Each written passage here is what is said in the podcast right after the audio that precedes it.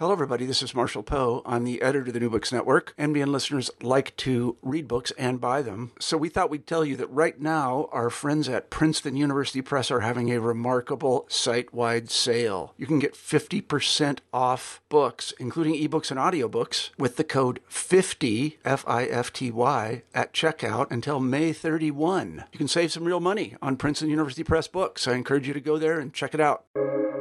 Welcome to the New Books Network.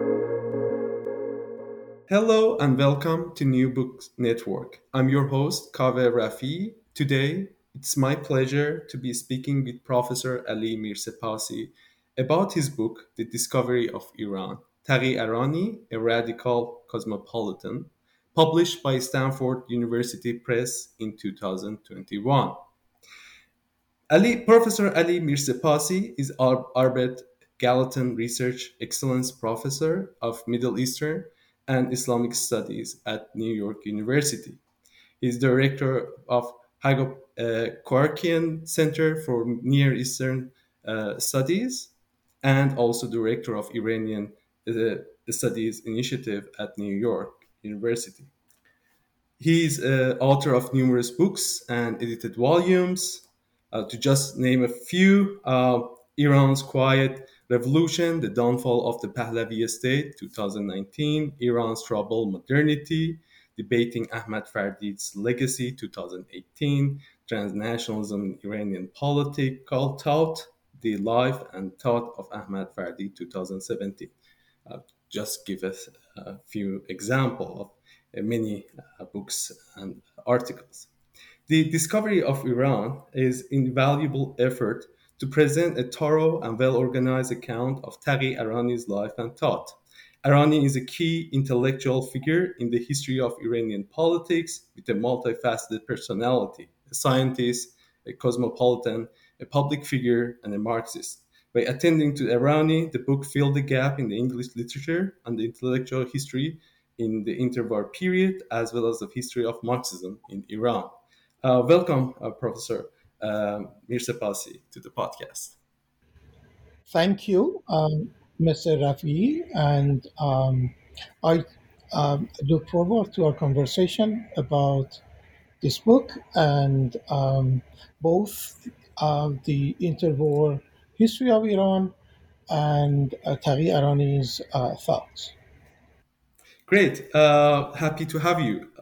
Let's uh, start off, as usually doing in this podcast, uh, by giving you an opportunity to say a little bit about yourself and where this research came about.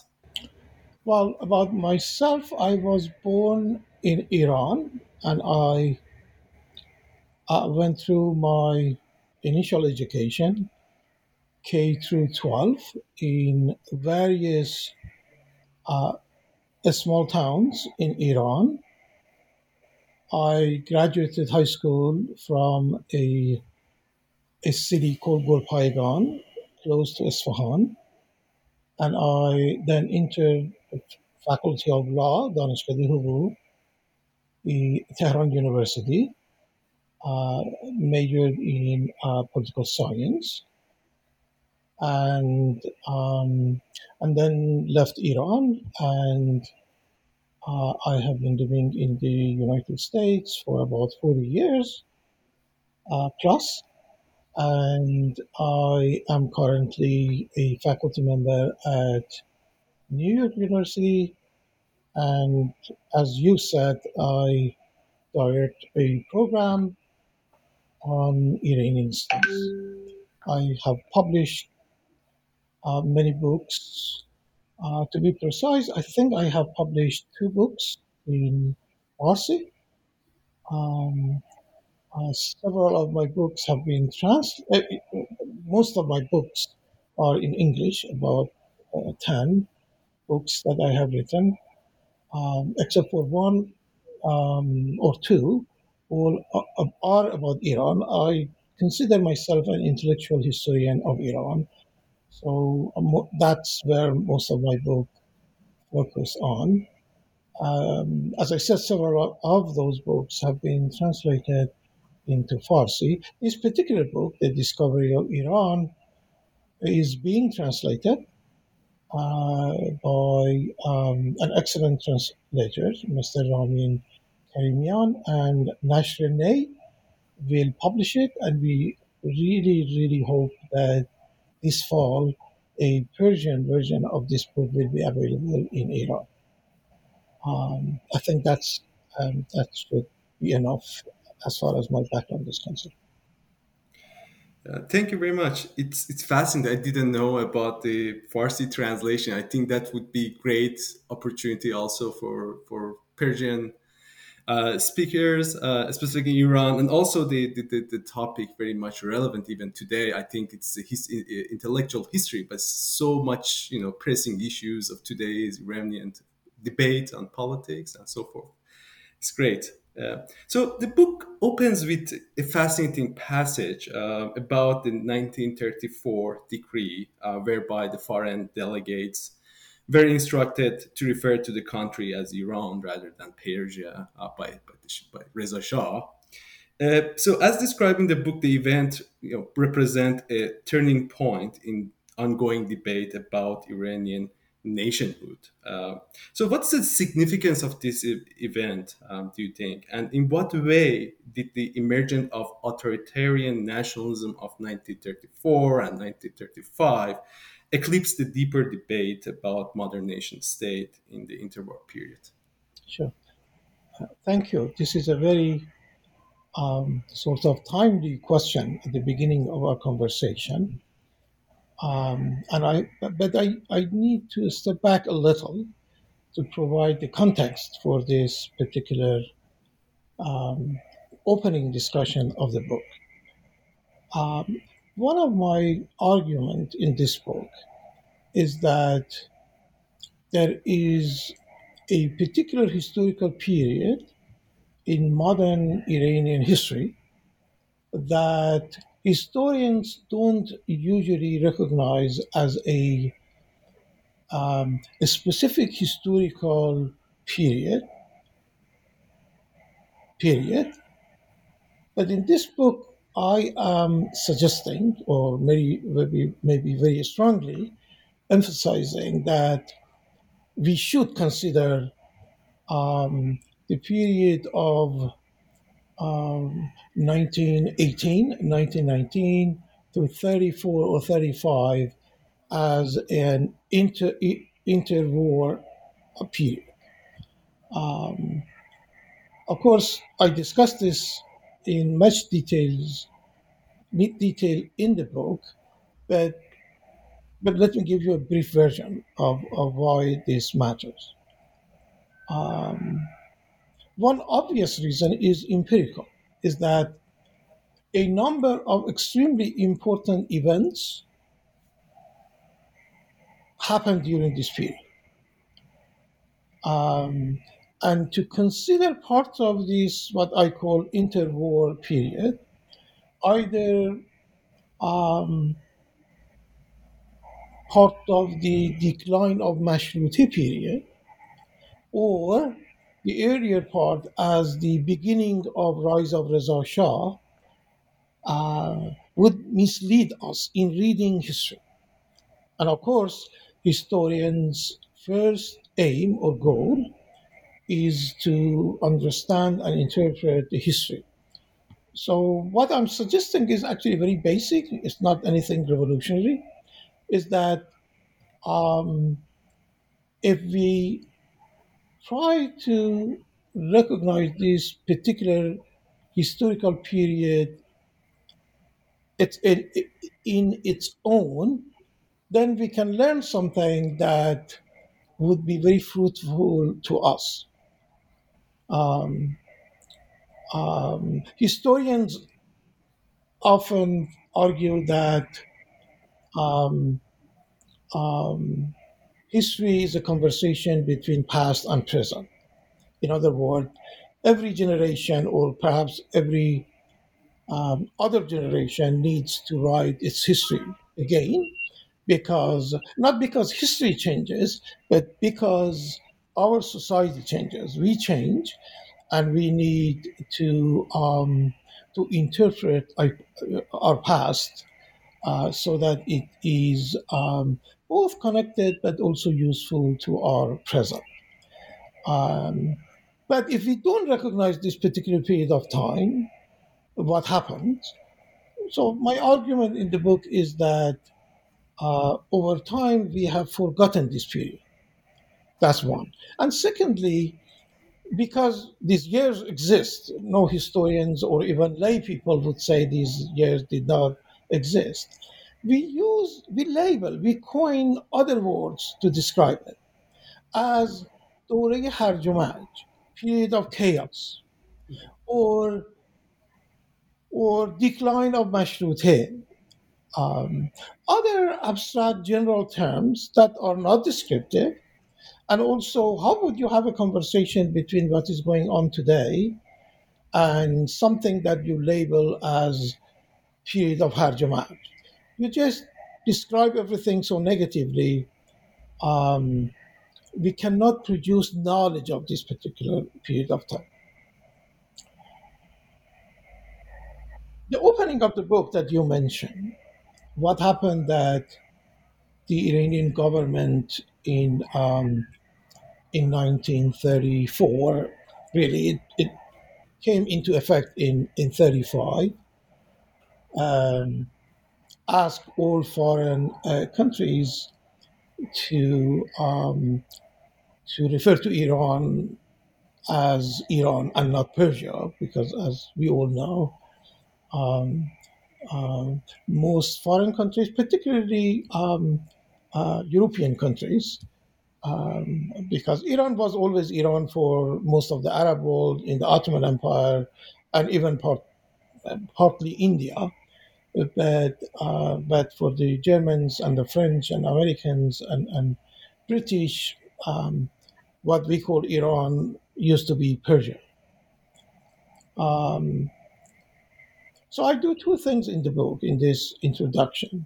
One is I argue that um, one of the most exciting um, characteristics of this period, interwar area uh, uh, period, was an ongoing, vibrant, rather sophisticated um, intellectual political discussion on what I call uh, discovery of Iran. I borrow the term from the uh, the Indian poet, literary figure, and political uh, thinker Tagore. Um, um, so, uh, I'm sorry. Um, uh, Nehru. Yes. Well, I borrow something from Tagore, but that's another issue. Jawaharlal Nehru, who wrote a a wonderful book called Discovery of India, which actually influenced me quite a lot when I was very young. Um, um, um, Nehru's goal of writing this book was to um, to articulate a, a history of of of India with all its diversities, uh, in terms of ethnicity, religious beliefs, uh, and so on and so forth. And um, and he crafted a, a, a unifying narrative about India, so that in post liberation, um, they can achieve a democratic India as opposed to civil war and infightings or exclusions of uh, others. Um, so, um, what happened this period um, is that um, that um, as the World War One broke out, Iranian government declared um, neutrality, but nobody cared about that, and Iran was occupied by by the Ottomans, by Russians, and by the British. Um, Germany did not occupy Iran, but was very much um, uh, involved. and um, um, and basically Iranian state and the whole what we usually call Iran as a sovereign state collapsed. The third Majlis parliament um, um, uh, basically had to close down. Uh, the um, Nemayandegan, the, the, the Majlis uh, uh, members, and um, and the members of the uh, the state had to leave Tehran. Um, they created a little state in Kermanshah, but in reality, basically, um, um, Iranian state collapsed, or at least was dysfunctional. Um, um, and um, and was occupied by military forces, but also Iran, Iran as an idea, sort of the idea of Iran as a, a country or as a nation was um, was uh, seriously challenged by a new uh, nationalist movement um, from the Ottoman Empire, the, the, the group that was called at the time Neo Ottomans. This is very different from the Republican nationalists of Ataturk. And th- these folks' argument was that the whole idea of Iran is fake. Uh, as they would say it, is that uh, uh, Iran is a fake uh, constructions by very few tyrannical Persian elite. And so, as far as this book is concerned, Iranian politicians and um, scholars and intellectuals, perhaps for the first time, um, were confronted, were faced by a, a, a big movement uh, in terms of intellectual ideas by the Ottomans, uh, saying that um, Iran does not exist. Iran, as a historical um, um, category, never existed, and it's a fake idea. So, what I call the discovery of Iran happened because, of course, um, of political reasons, because Iran was occupied, um, and because it was also challenged by what they perceive as foreigners, Ottomans, saying that um, that the idea of Iran is fake. Um, um, so, to go back to your question, this intellectual, political, cultural movement to try to, you know, to be more precise, probably to rediscover Iran, right? Uh, and by that, by rediscovering Iran, what I mean, or what these intellectuals and political figures and others were trying to achieve was to tell history of Iran that was also um, of this time. In other words, the in rediscovery of Iran, the idea was to articulate a sense of national identity for future of Iran. That was really what was important. So um, I'm sure you will you will ask me, and I would respond to you very specifically about some of the characteristics of these debates. Um, and I don't want to spend by far more time on, on responding to your first question, but but um, this movement that really started I would say in 1919, this particular rediscovery of Iran, um, included almost all notable thinkers, literary figures, scholars of Iran and history of Iran, and um, and translators, but also political figures. Um, it was Sayyid Hassan Taqizadeh who first gathered everyone in Berlin, but of course, um, uh, when the situation was more secure, they most of these folks um, um, uh, went back to, to Iran, and it included um, variety of uh, political positions of the left and center and uh, on the right, and it also uh, included um, uh, people with affiliation with different uh, members of the political elite in Iran. And this is very important. So it wasn't one argument by a group that they all duplicated each other. Um, so we had folks like Rashida Yasami or Nafisi or uh, Jamal Zadeh, Ol Ghazvini. We had folks, uh, Taqizadeh, I mentioned, um, uh, but we had, uh, of course, Arani. Um, um, so it was a vibrant discussion about, to use today's term, we, we usually we call it Iranian identity or Iranian nationalism, but it was really about rediscovering Iran and making a claim for Iran. Um, it started basically a direct, as a direct response to the New Ottomans. So New Ottomans basically said that Iran is fake. There is a group of uh, tyrannical Persians, and they um, define Persians in race, racial terms.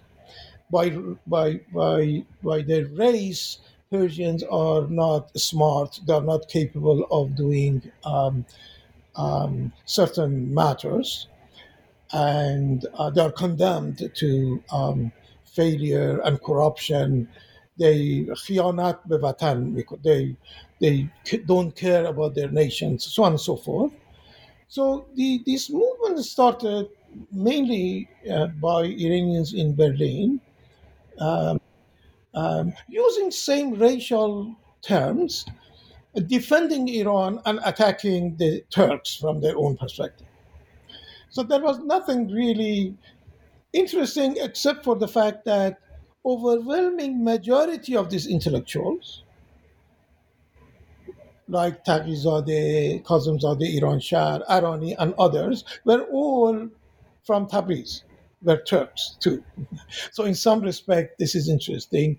But overall, they used this Aryanism, what what the the, the Western nationalists use, very racialized um, language in both attacking um, uh, the new Ottomans, but also defending Iran. But very soon, really, say in the case of Arani, within three or four years term, uh, they engage in by far more um, interesting conversation about what is relationship between Iran and its history, because uh, now they were conscious of the fact that for most of the past thousand years, Iran was part of the Islamic, Arab, Turkish world.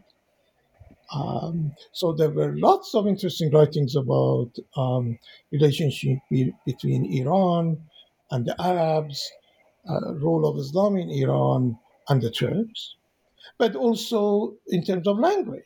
You know, what was the role of Persian language, and now that they are trying to articulate a new idea for Iran, knowing that there are millions of Iranians whose language or mother tongue as we call it today is not Persian. What is relationship between Persian language and Arabic and Turkish and so on and so forth?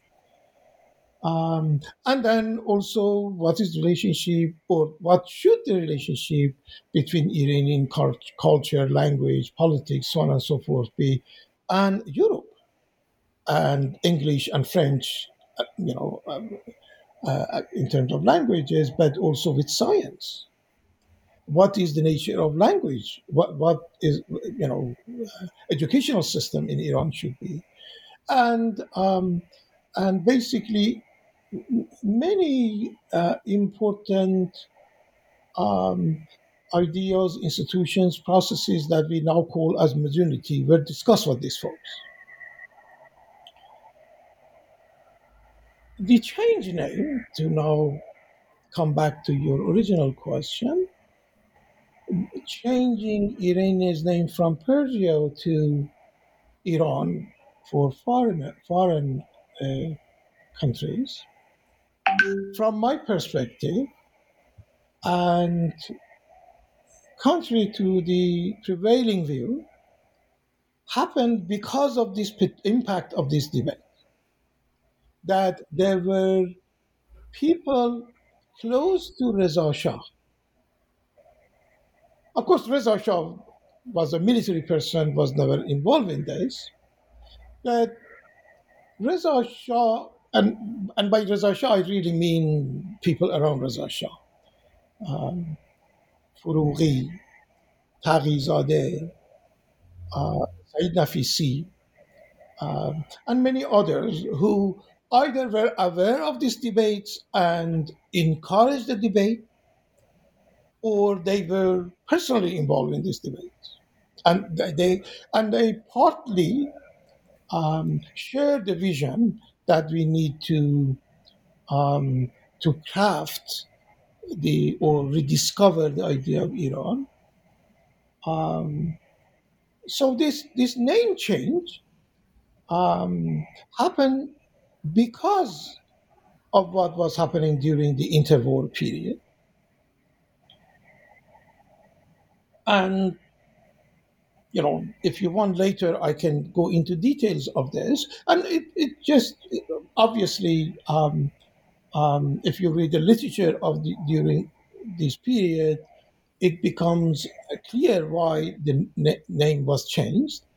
But there is also a piece by um, by Said Nafisi explaining it, and basically that that Persia or Fars is just one region of Iran or one group of people who live in Iran. Iran is a vast country where the Turks and Arabs and, and Baluchis and others live there. And a proper name that is of the day would be Iran, that uh, includes um, everyone. Um, um, um, some people have missed this. And because Reza Shah's somehow close relationship with Germany um, and and also um, generally speaking, Iran there was this uh, sentiment toward toward um, um, Nazi Germany. Uh, and also because the British and the French and Americans also felt that, oh, this is a, a statement in support of racial policies of Germany. So the interpretation, not from Iran, not from uh, the person who I think that convinced, eventually convinced Reza Shah to change name, Said Nafisi, but from others was that, oh, this is a racial um, diplomatic move. Um, it's wrong.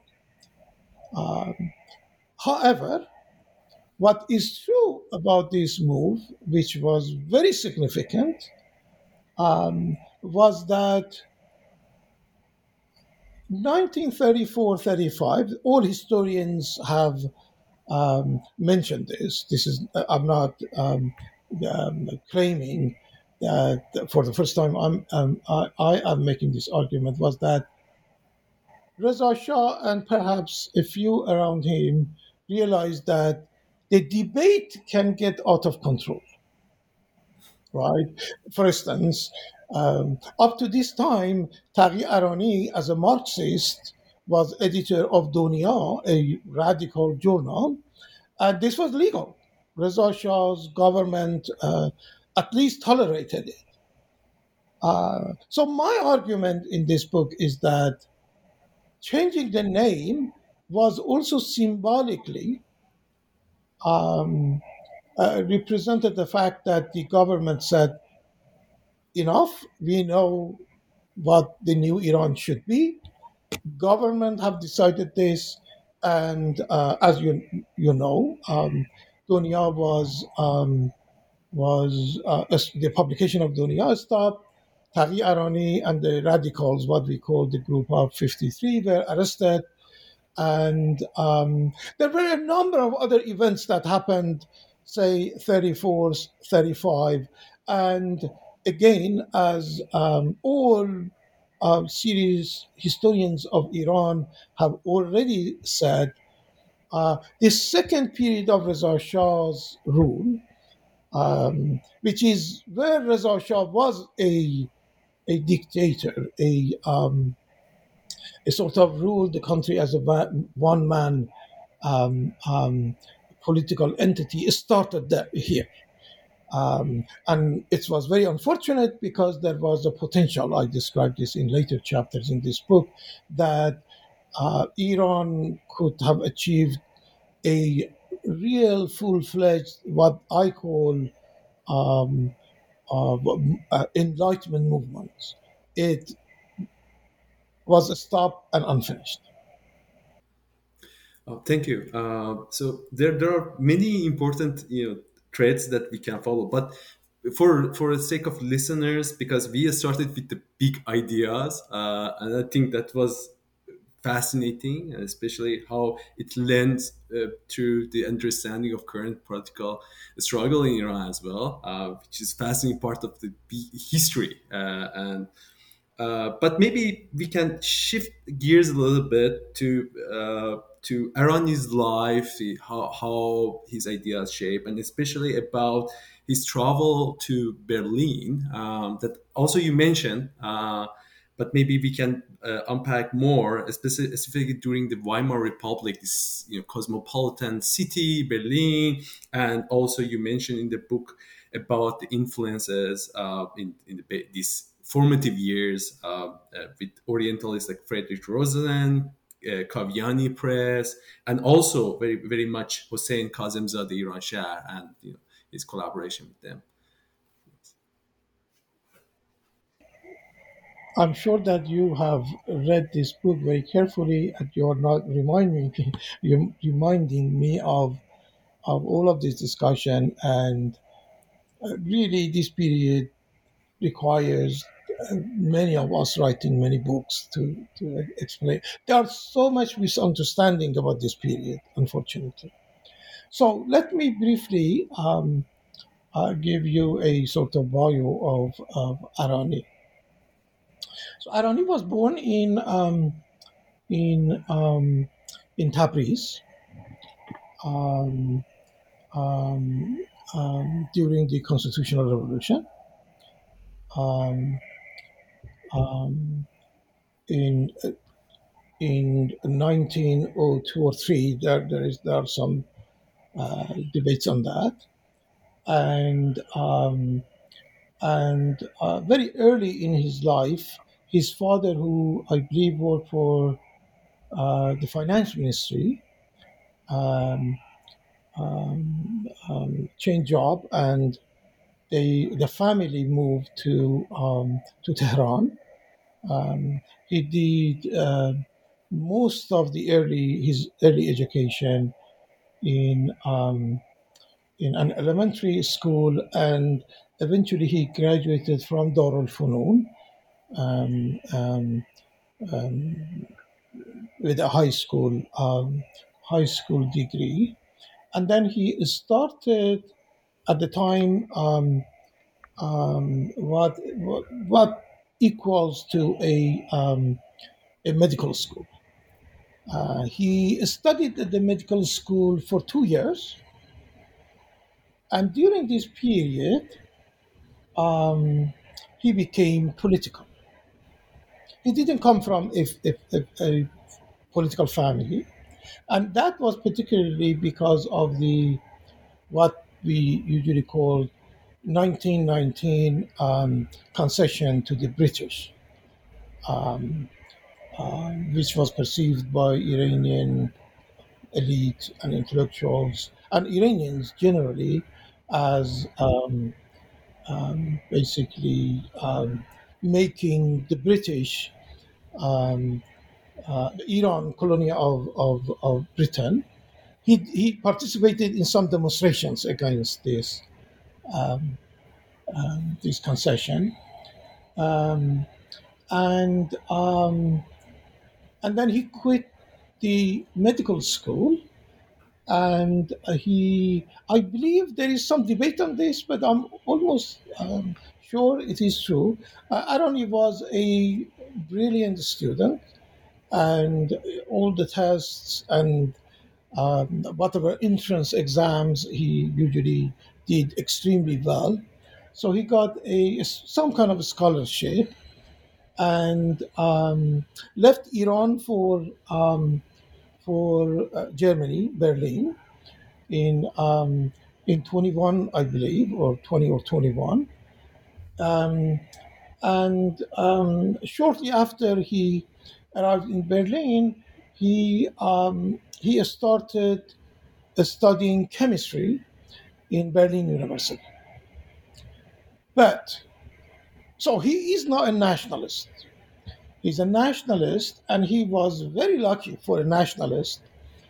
Um, Berlin was the center because Hassan Taqizadeh, who was a parliament member, part of collapse of the uh, Iranian state that I discussed, went to Istanbul and then went to uh, Europe, ended up in San Francisco in US, and then in his uh, memoir, um, uh, mentions the fact that he didn't know what to do in, in California, Northern California, San Francisco, um, um, went to New York, uh, New York City, um, and in New York City, then the um, the German counselor in the city contacted him because Germans were against the British at the time, and they basically asked him to go to Berlin. They gave him lots of resources. He says basically. Um, منابع غیر محدود unlimited resources and Taqizadeh basically gathered all notable Iranians um, آقای تربیت محمد قزوینی جمال زاده um, uh, Shah uh, and they created Comité Million the national committee against the British um, at this point this was funded by, by Germans and Kaveh, the, uh, the, the, the, the publication Kaveh uh, was published there. Uh, there.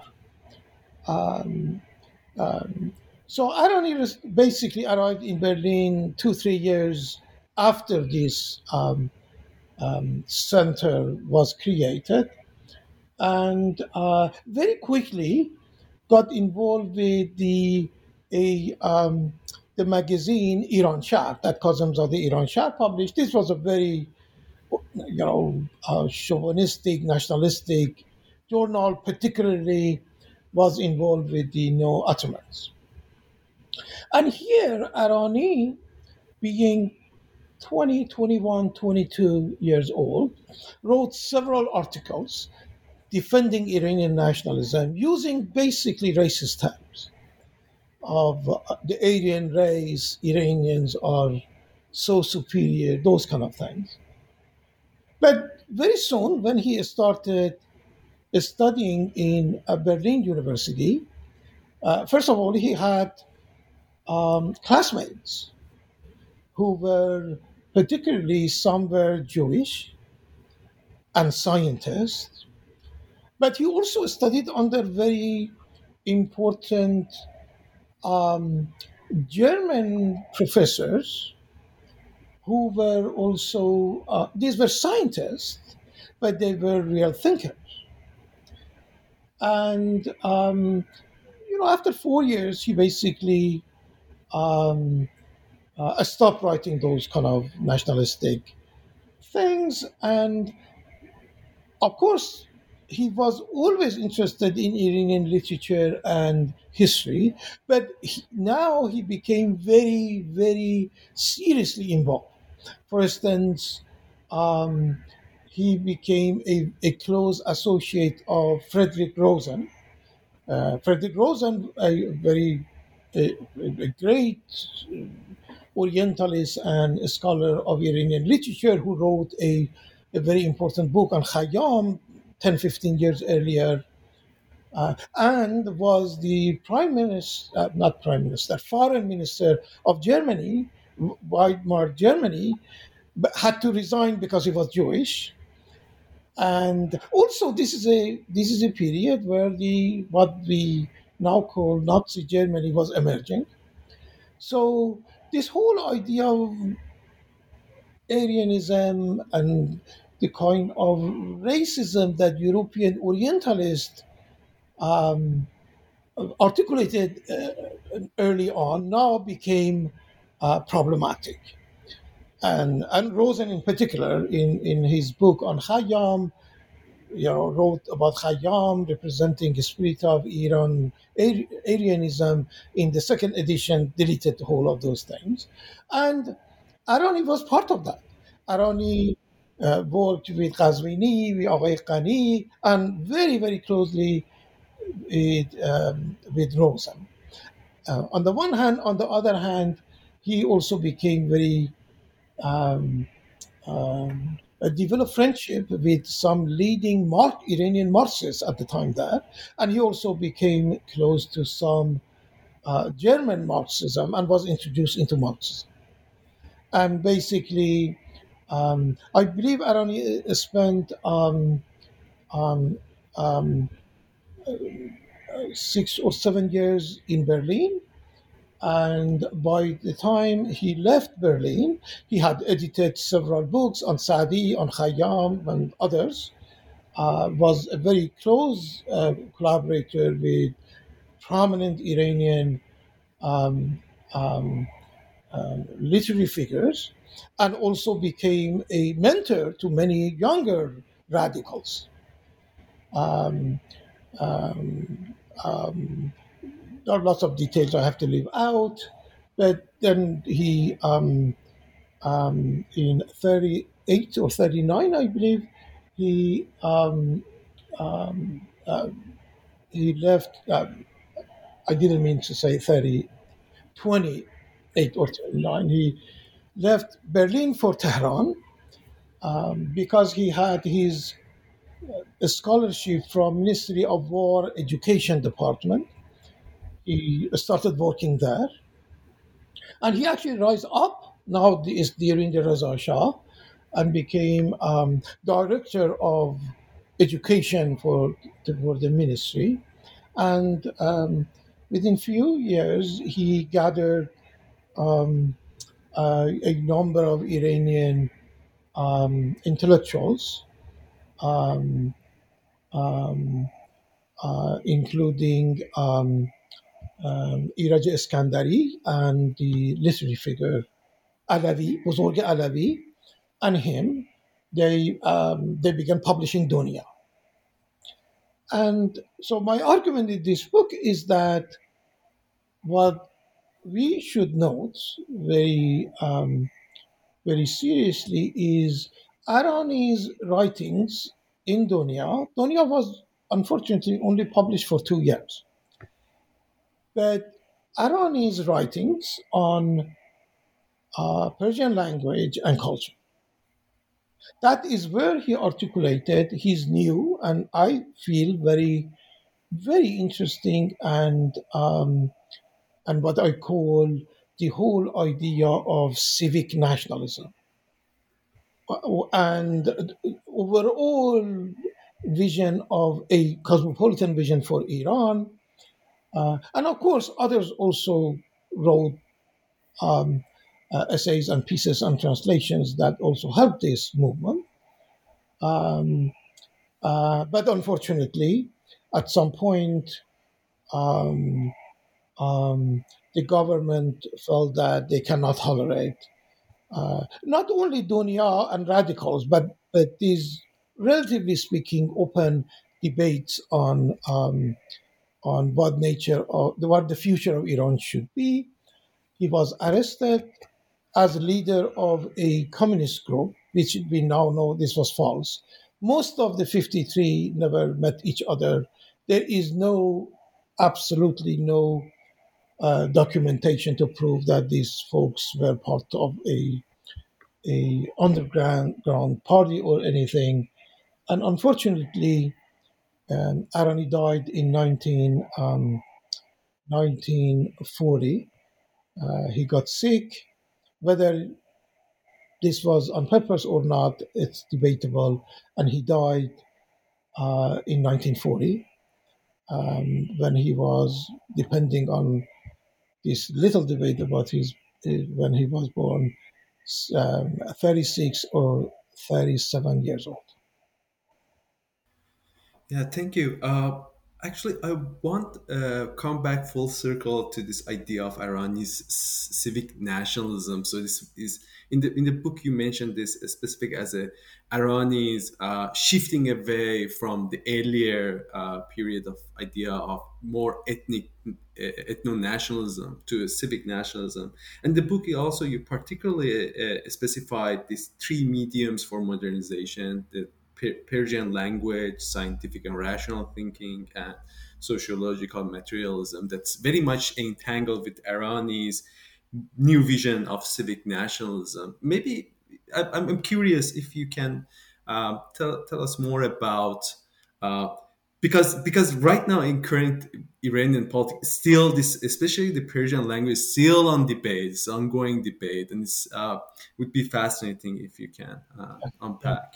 Well, um, this is another great question, but all of this to fully respond uh, requires lots of time. I hope um, those who listen to our conversation uh, would be somehow encouraged to sorry, to to go to the library or if uh, possible to buy the book uh, or wait if they want um, the book in Persian would be much, much cheaper.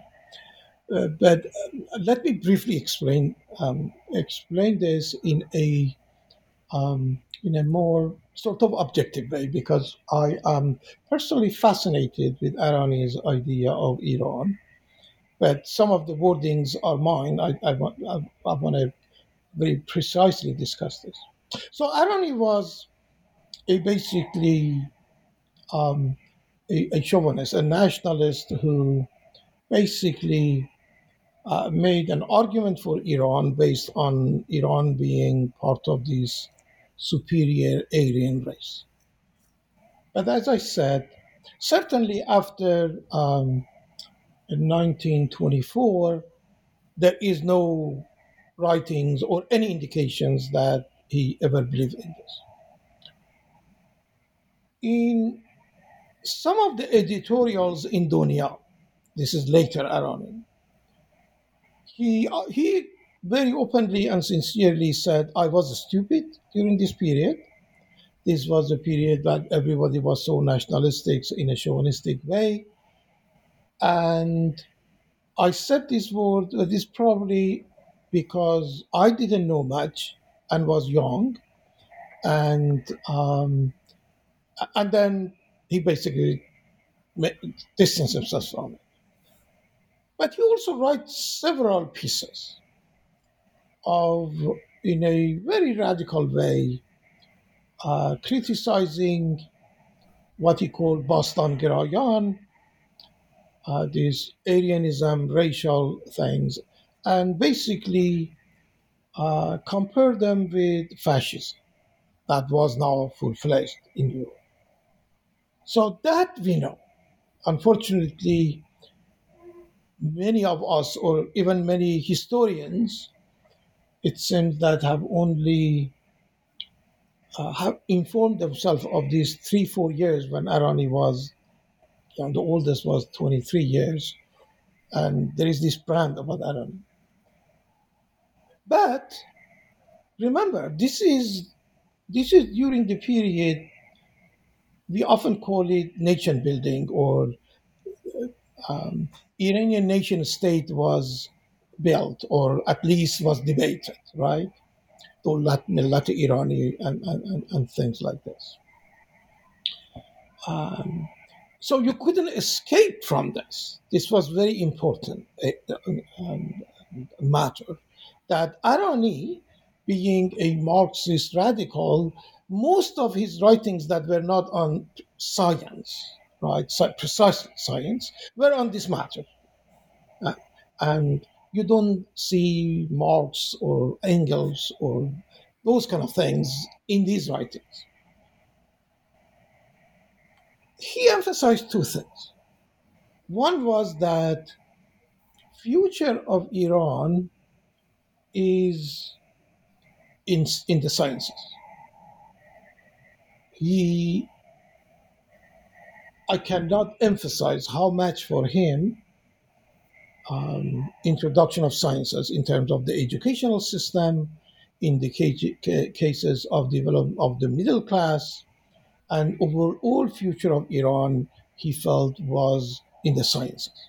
And the way he understood sciences was very cosmopolitan.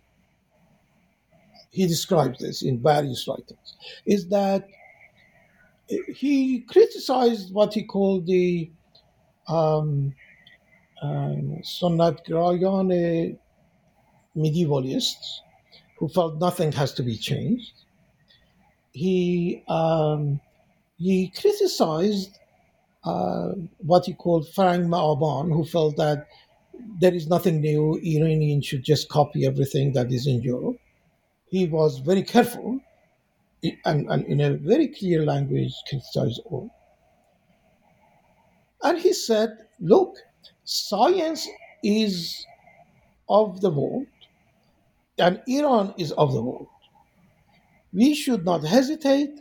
We should not bring in political or cultural matters when it comes to adoption of science and, and technology and so on and so forth. And in fact, most of the, the, the, the um, essays and reports and translation in Dunya were on sciences. And in the, to, to that extent, he felt that sometimes having Arabic words in Farsi is helpful, uh, or Latin. But he was against over Arabicizing or over Westernizing Iranian culture. He said, and this this came from the second um, kind of sensibility that Arani had, and that was that um, that introduction of what he called materialist thinking in Iran. Right now, what was called materialist thinking at the time now we call social scientific thinking right instead of conspiracy theories instead of explaining everything through metaphysical religious um, uh, vocabularies uh, this was continuation of the science uh, things that he had um, and in his attempt to discover or rediscover in Iran, the term he uses is um, materialist nationalism. Um, let me just briefly explain this. He basically, so he is done with any all kind of ideological nationalism that, um, but he felt that there is a real reason for us to love our nation. Right? And the real reason is not because its history was glorious or that we belong to a race or a culture or, or language or anything. Because Iran is so diverse and also, you know, he, he was critical of racism. He said Iran as a land, Iran as there is land, there is air, there is environment, there is historical and cultural uh, spaces within which we grow. Um, our families are um, uh, use these resources. And therefore, this country that provides us all of this, we must love it. If there is a materialist, there is a objective, I don't know how to say it. Um, uh, he has a more eloquent way of saying it in Farsi. I don't remember exactly what he says, but he basically says that uh, love of our, our, our watan, your keshwar, uses this, um, is therefore a real reason. Um, it gives us so much, and then now I use a very precise wording that he uses. Then he says, for this materialist reason, we have to love our, our nation. And then he says, which means that we have to از وطن مراقبت کنیم we need to take care of the nation so it's not that we are proud and we go and tell everybody Iran is better than everybody else, but that in our lived experience, in our daily life, we should contribute to this nation. And his reading of Iranian history is also uh, similar to this. For instance, he has some very interesting stuff to say about Shahnameh. He has very interesting things to say about Persian language. That why Persian language played a particular role in some period and not in other period. Now, I think this is by far a more democratic, even if you want to call it radical, I would agree with that, but also um, both real and simple and sophisticated way of connecting to the nation right? And also to including everyone, everyone, of course, in Iran, but also to making case for all kind of other kind of nationalism. In other words, Indians and the uh, Turkish folks or people who live in Saudi Arabia, everybody should love or take care of their nations for those reasons, right? So, I, for, and I feel I think you sort of mentioned this. This was also compatible, with Arani's notion of cosmopolitanism, right? Of science. Um, of course, to be also critical, um, struggled quite a lot on the fact that at what Nehru also struggled and that is okay. So this notion of muraqabat as watan, care of the nation, um, is really a democratic or republican. Uh, that's why I call it civic nationalism. We have civil duties toward our communities, small and large. Uh, so it's not cosmopolitanism of, oh, I don't care, wherever I, I have good time, I belong to that place. No, he, he's, you know, he's not uh, uh, sort of purely Kantian uh, cosmopolitanism. Um, but but the, then the question is, what is the unifying element, right? Um, um, in his later writings, Arani does not come very clearly and openly and make the case, but it seems to me that he still feels Persian language plays that role. And one can say, okay, that, that's important. We have to discuss it. Unfortunately, Arani does not discuss in any depth this issue the same way that he discussed it early on when he said um, the government by force should have uh, kids in Tabriz and Azerbaijan learn Farsi and learning Turkish should be forbidden. Uh, although he critiqued himself very clearly on those, but I believe that he needed few more years. Or forgetting about him, if it wasn't for the fact that in 1935 this whole movement uh, stopped.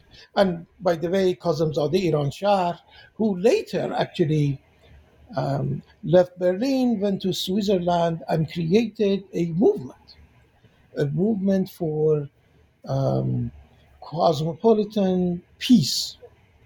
Um, so these are very important. We don't have time to go into this. The, the intellectual movement that started this whole process of the discovery of Iran would have achieved probably something more um, valuable. Uh, for that reason, I call this whole thing a um, incomplete project, and I believe that um, that Arani's project was incomplete. Uh, Arani died in the 40s, and the so to the party later was established. But the debate and discussions after um, after Reza Shah, um, lots of interesting things happened, but this conversation never continued. And unfortunately, when it so something like this continued after the 53 coup, this was بازگشت به خویش return to self it was anti-enlightenment, anti-cosmopolitanism. Thank you very much. I, I, I, I, was thinking to ask you about this unfinished project. You already uh, uh, mentioned this. I mean, there is a lot to unpack, uh, unfortunately, because of time. for any those these large questions that we usually ask. I would be happy to um, clarify any anything that I uh, neglected to to mention. Sure, sure. Uh, I think the, I think that was a great conversation. I'm, I'm I really would like to uh, have a chance to ask you about uh, your projects at hand, books, any books you currently you're working in, and uh, you know uh, what we would be you know uh, expecting for the future. which direction well, do you want? Happy to. I I am happy to say that I just finished two books. They are in the process, but the book that is very close to my heart uh, is a, a memoir. I have been working on a book that covers my my own education. When I say memoir, it's not a biography with all details. It's a book about how I grew up in these little towns in Iran totally outside of Tehran or any big city. And how what was my education? Was my what was my relationship with my teachers classmates? And eventually when i went to university of tehran uh, how was the situation there? And then um, uh, my involvement with intellectual circles and eventually the revolution in iran which was um, a very dramatic um, experience for me. This book title is The Loneliest Revolution. Um, there is a subtitle, but this is the title, and Edinburgh University is publishing it, and um, and it's in the process. I, I'm very much hoping that in four months the book will be out.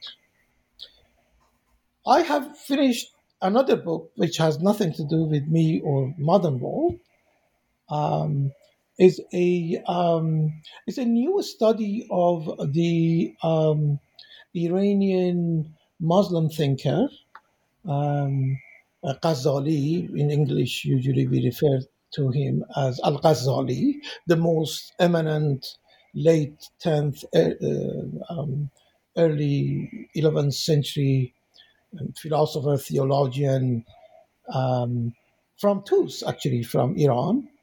Um, this book is about reception of Ghazali in today's West. I, I don't know if you know or not, but um, the latest, or maybe it, may be that um, Salman Rushdie wrote something recently, but I, I think I have missed. But one of the latest novel that uh, Salman Rushdie wrote is about Al Ghazali. Uh, there are several films and several books about him. So this is a book that I started eight years ago uh, and finished about a couple of months ago. This book is in, in, in process.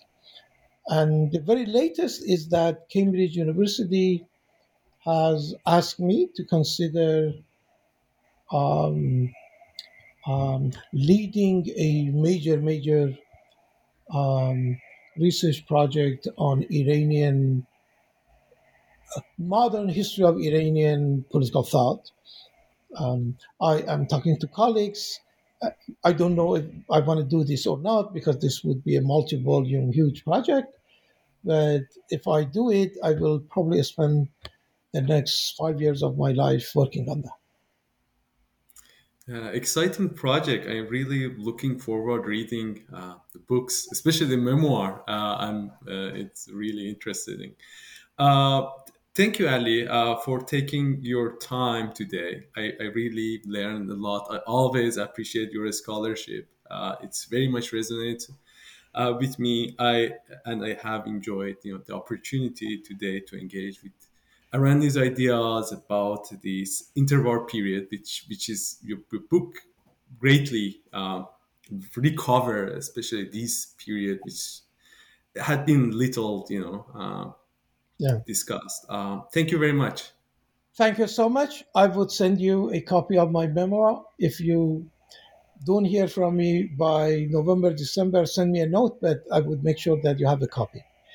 Thank you. I enjoyed the conversation and good luck with your future project. Thank you. Bye bye.